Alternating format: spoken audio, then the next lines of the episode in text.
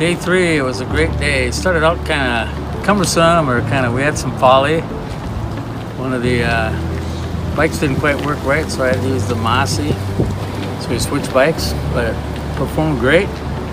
Great ride. Had to go up Cape Horn, which is a good, really good hard hill to get up. Great spectacular view on the top of that though, and we'll post some of those views. Then we came down the valley to the Bonneville Flats area where there's a dam and lock and captured a sea lion playing around and I think we even have some uh, sailboarders. So it's a great day, beautiful day. I'll tell you the Columbia Gorge, Gorge is just spectacular. So keep tuning in. We have a rest day tomorrow and then we hit the road again. What day is it? Today's Wednesday, I think. so we hit, hit the road again on Friday.